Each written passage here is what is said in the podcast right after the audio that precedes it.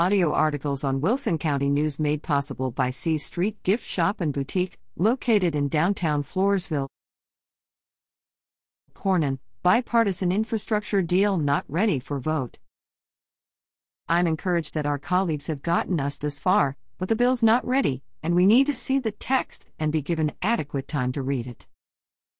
Washington today on the floor, U.S. Senator John Cornyn, RTX, discussed the bipartisan infrastructure deal that was reached and the need to review legislative text. Excerpts of Senator Cornyn's remarks are below and video can be found here. Until this bill is actually written and we have a chance to review it, including all the details, the costs, the pay-fors, and the impact it will have on our states, I will not support it. And I imagine the majority of my Republican colleagues feel the same way.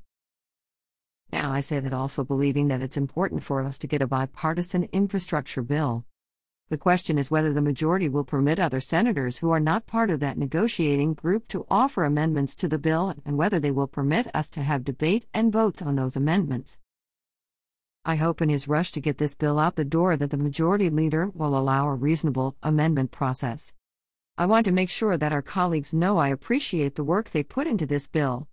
I'm encouraged that our colleagues have gotten us this far, but the bill's not ready, and we need to see the text and be given adequate time to read it.